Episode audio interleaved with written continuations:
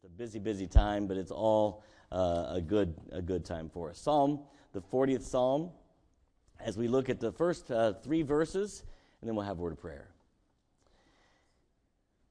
Excuse me. Okay, it says, uh, "I waited patiently for the Lord, and He inclined unto me, and I and heard my cry. He brought me up also out of an horrible pit, out of a miry clay, and set my feet upon a rock." and establish my goings. And he hath put a new song in my mouth, even praise unto our God. Many shall see it and fear and shall trust in the Lord. Let's pray. Father, as we uh, look at this passage of Scripture this morning, I pray that we would see clearly uh, how much you love the souls of men and desire to do a work in our hearts, how desperately all mankind needs you and how important it is for us as Christians to share the gospel with those who are in need.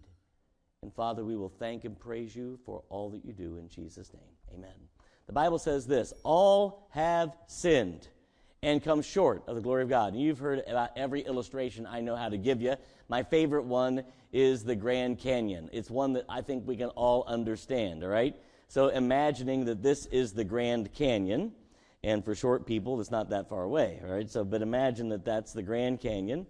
And uh, Joe's up here with me, and we're, you don't have to get up here, I'm just telling you. And so Joe's young, and, you know, he's got all this, and I'm this. And, uh, and so we're going to jump, all right? So we're going to try to jump over the Grand Canyon. And imagine, if you will, for me, just for our, since we're not that far down either, we won't be that far back. It doesn't really matter. You can put the illustration however you want, but let's just say the back wall is the uh, other side of the Grand Canyon. Now, if I back up as far as I can and I take off running, and I may be able to keep up with him running wise because I'm fairly fleet on my feet, even if I am old. But I might take off and jump.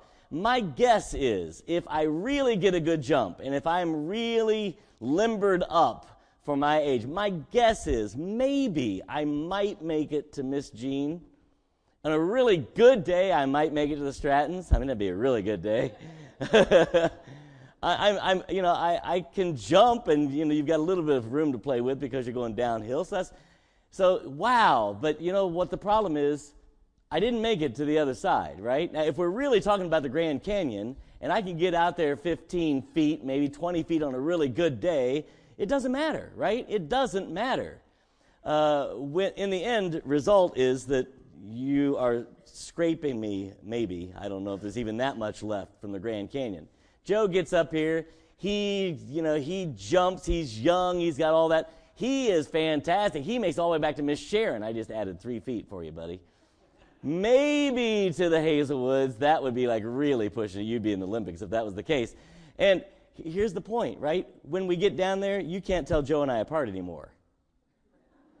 Because we've both come short of where we needed to get to, right?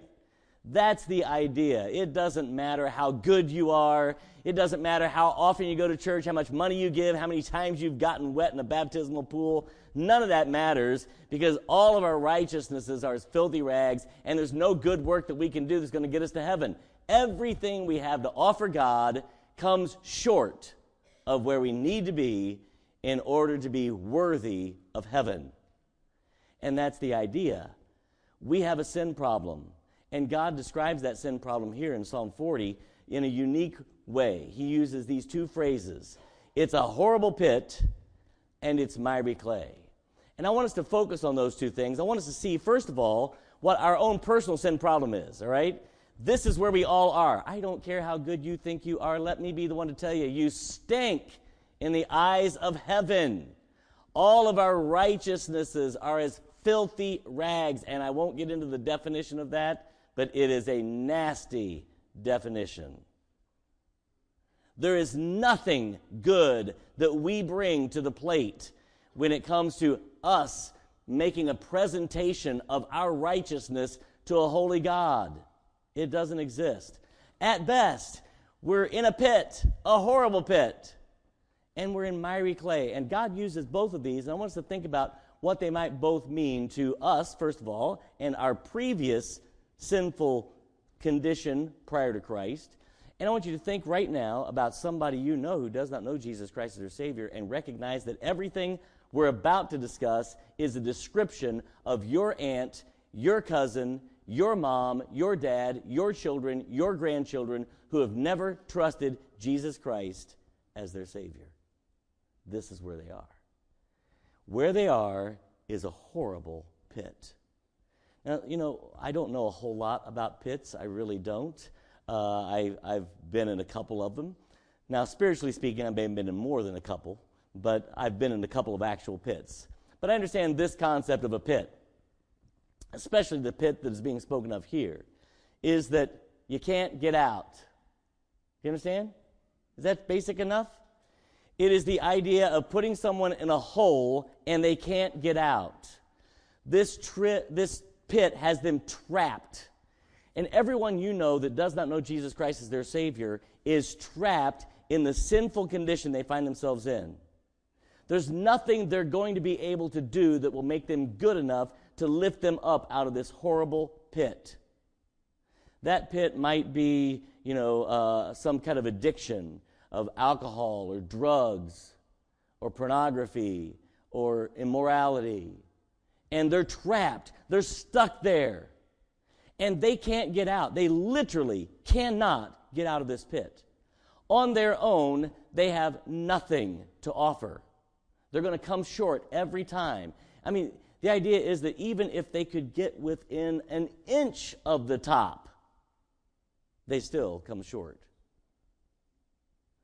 This is where people are spiritually. The pit that they're in is a horrible pit. And I know enough about spiritual pits to understand that this is the way it works. If I'm stuck in a situation I can't get out, one of the first things that happens is I lose all hope. If I can't get out, folks, I lose hope. I remember there's really only been one time physically I can think of that I was in that situation where it was genuine and sincere. When I was 16, I was in the back seat of a car. There were five of us in the vehicle. We were driving down the road, US 36, uh, over by Avon. And we were going about 40 miles an hour, and this wrecker truck turns in front of us and we can't stop. Now, I'm not driving, but we're not going to stop. It's one of those big old tanks of a car. I think it was a Pontiac of some sort. I am the only person in this vehicle that's not wearing a seatbelt. So everyone else came out with minor scratches. I go flying up over the back seat. My head hits the windshield and ricochets right down into the dashboard, where I broke my jaw in three places, shattered my nose, broke my cheekbone. I was in bad shape. And what do you do with somebody who is bleeding profusely from the nose? Tip your head back, tip your head back. And I'm telling you, there's so much blood coming out of every part of me that's injured that I am drowning in my blood. And I, I am sensing it.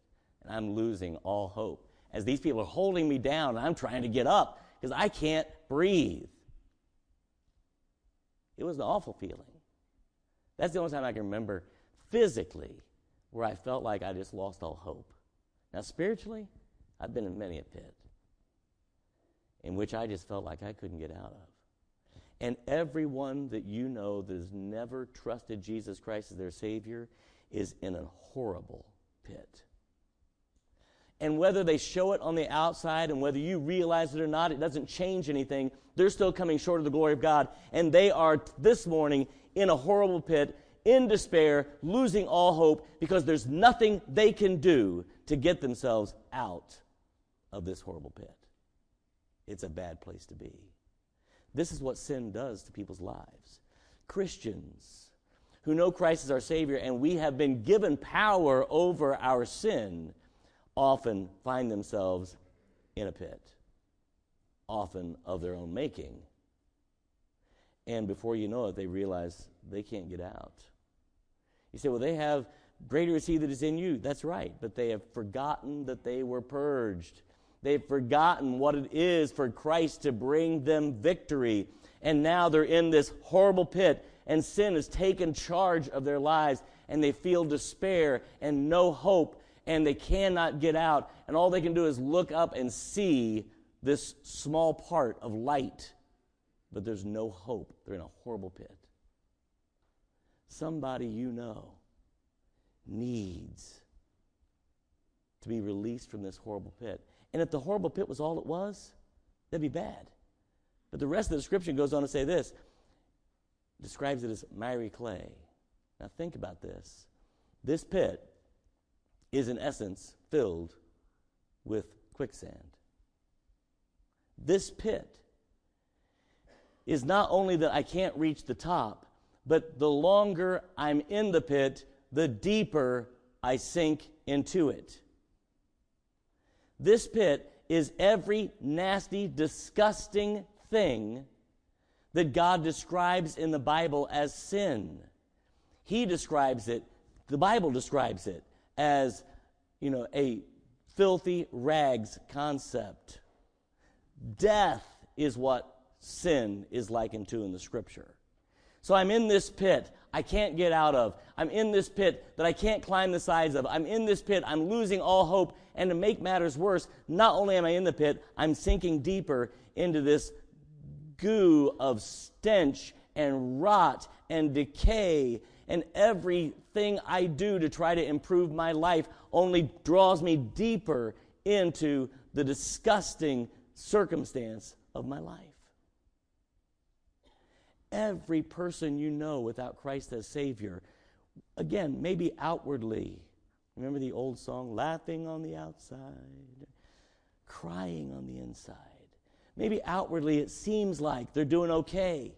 Outwardly they look successful. Outwardly it seems like they've got a handle on life. But they are in a horrible pit and miry clay.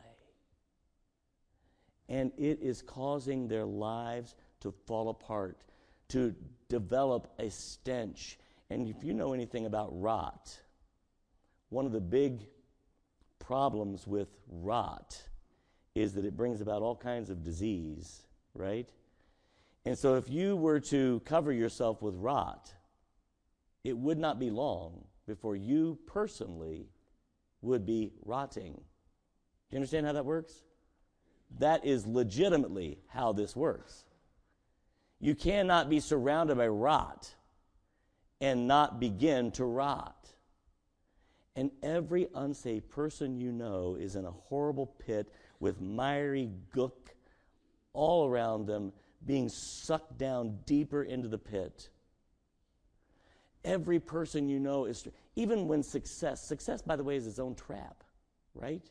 Success gives the illusion for an unsaved person, when they have success, it gives the illusion as if they have the ability to somehow, on their own, overcome the circumstance that they're in. They've enjoyed success in business. They've enjoyed success in making money. They've enjoyed success in the way that they look. They've enjoyed success in popularity. And somehow then it gives them this self confidence to say, I can overcome this sin problem. And it's too late by the time they realize that the miry clay is pulling them down. And it seemed okay for a little while. Everyone you know that does not know Christ as Savior, that's what they're going through right now. They're sitting at home wishing someone would pull them up out of this pit. I mean, the addictions of this world have so taken over we, we live in a world, a society, I, I can't even comprehend it, but we are so struggling with things on the internet in our society today that um, statistically, guys, ladies, are you ready for this? Statistically, if you have access to the internet in your home, statistically, seven out of ten men sitting here this morning who have access to the internet are looking at things they ought not to be looking at. That's just statistics. Maybe not every day, maybe not every week, maybe not every month. But it's where we are. It's the horrible, miry pit. I've never been, well, okay, I, I, say I've never been hooked on drugs. Let me tell you what happened. That same accident I was telling you about, I'm 16 years of age. I'm in, uh, I'm in um, Methodist Hospital. I, I, never lost consciousness. I never did. Uh, tell you the funny part of the story. Okay, so the first thing they do, they put you in an ambulance. First thing you do, I, I don't know why they do this, but I mean they just strip you down, put a sheet over you. I'm laying there naked. It's it's December 19th. It's freezing in Indiana, and I've got a sheet on me, and it's cold. My brother gets there and he starts an argument with the with the um, ambulance driver. They want to take me to Methodist Hospital. My, bro- we, my family had never been to Methodist Hospital. The only thing he knows is Hendricks County Hospital. Well, it's a great hospital. It is. Back then, it was a great phone booth. But, uh, you know, he said, you need to take him to Hendricks County Hospital. And so my brother uh, apparently stood his ground and won the argument. They take me to Hendricks County Hospital. We're about halfway between both hospitals. I get to Hendricks County Hospital. They take one look at me and said, we can't do anything for this guy. Take him to Methodist Hospital. okay. All right. But anyway, so I get to Methodist Hospital. The next day, I mean, they're like, you're going to have a lot of pain. I'm not feeling much, but uh, you're going to have a lot of pain. And so we're going to help you not have pain. And I don't know what they gave me, but they gave me a shot of something, and it was glorious. I remember, I'm not making this up. I, am, I wish I was making I remember laying there thinking, I can't raise my hand. I can't raise my hand. Whoa. Look at that. and I drift off to sleep. And that, that went on for like five, six days. And I will never forget the day that I pushed the button and said, I need some more pain. Back then, they didn't have the automatic button. I need some more pain medicine. And the nurse came in and said, No more medicine. And I remember in my mind, I'm thinking, No, you can't do that. That's probably the closest I've ever been to having some kind of substance addiction. I don't know. I've never drunk alcohol, and so I just have never had those kinds of things, all right? Other than my coffee, all right? Maybe I've got that one. I don't know. But um, I do understand that it gets hold of people in ways that I can't understand. I understand that it gets hold of people. I may not be able to understand it because I've not had that. But I've watched people deal with it. You want to have your heart broken? You watch somebody who's in that pit begging to be taken out of that pit, and they can't get out. That's what sin does to people, folks. Every single person you know that does not know Jesus Christ as their Savior is losing all hope and in despair at the bottom of a stinking, lousy pit, crying for help, spiritually speaking. I know that because that was where I was. That's where you were before you trusted Jesus Christ as your Savior. You may not have fully comprehended it then. But that's exactly, Pastor, I've never been hooked on drugs and alcohol. I've never had those kinds of, that's not the point. Sin is the problem, not alcohol. Sin is the problem, not pornography. And all of us have a sin problem and all of us were at the bottom of the pit with absolutely no way out on our own strength.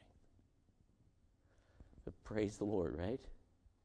When we couldn't do anything, He did something for us.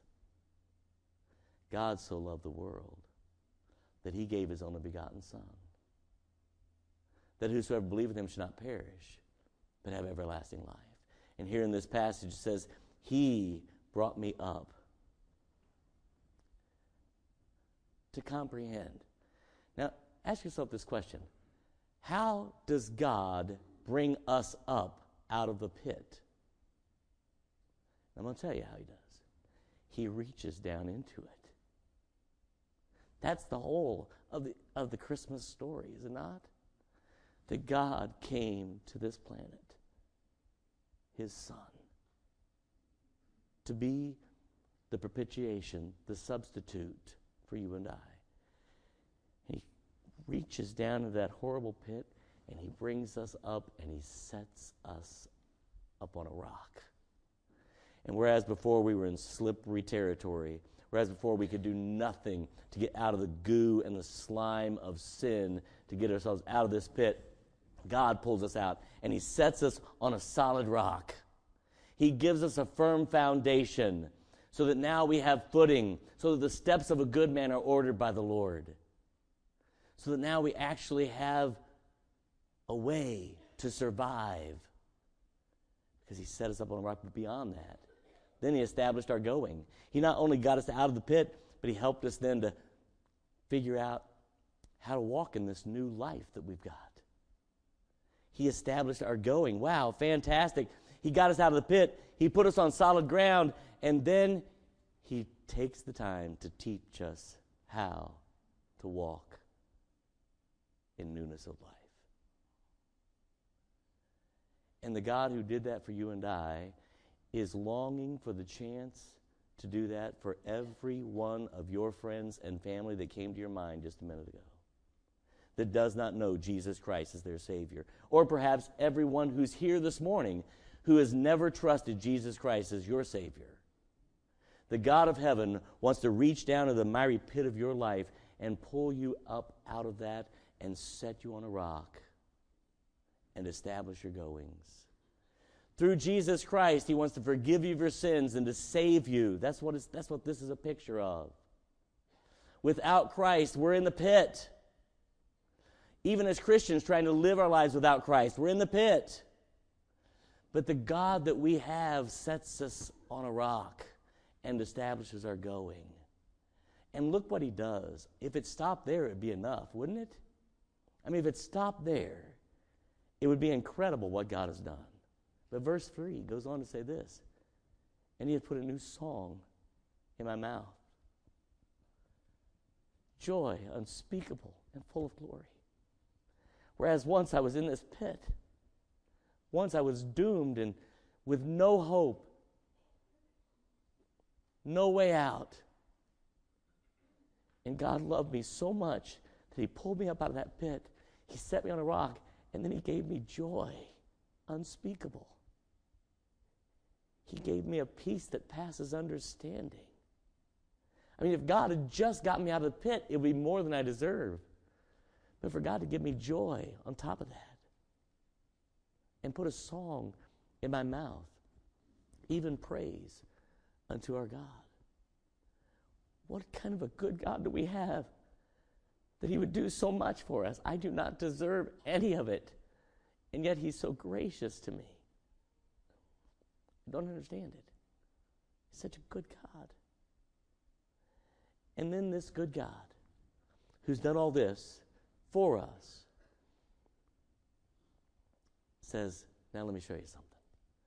I'm going to take what I did for you and I'm going to reach your brother who's lost and on his way to hell in the pit because I'm going to let him see what I've done in your life. Take a look at the verse. Here's what it says And many shall see it and fear and shall trust in the Lord. Wow this God of ours will do this wonderful thing for us and then let others see what he's done so that they might enjoy the same thing that he did for us. This is what God wants to do. Our job, folks, is to recognize what sin's doing to our friends and our family. They're in the miry pit. It's horrible, and there's no hope and they can't do this on their own. Everything they do will come short of where they need to be. This is not something they cannot save themselves. It is not by works of righteousness which we have done, but according to his mercy that he saves us. By grace are you saved through faith.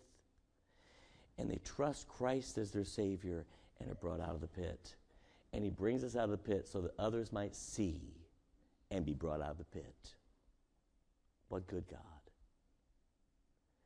The uh, old song, it's old now, it's not that old, but anyway, listen to the words of this song. Let it speak to your heart. Every day they pass me by. I can see it in their eyes. Empty people filled with care, headed who knows where. On they go through private pain. living fear to fear. Laughter hides their silent cries. Only Jesus hears. Do you believe this? People need the Lord. Wow. People need the Lord. At the end of broken dreams, everyone you know has got a broken dream, right? He's the open door. People need the Lord. People need the Lord. When will we realize that we must give our lives for people need the Lord? Heads bowed, eyes closed.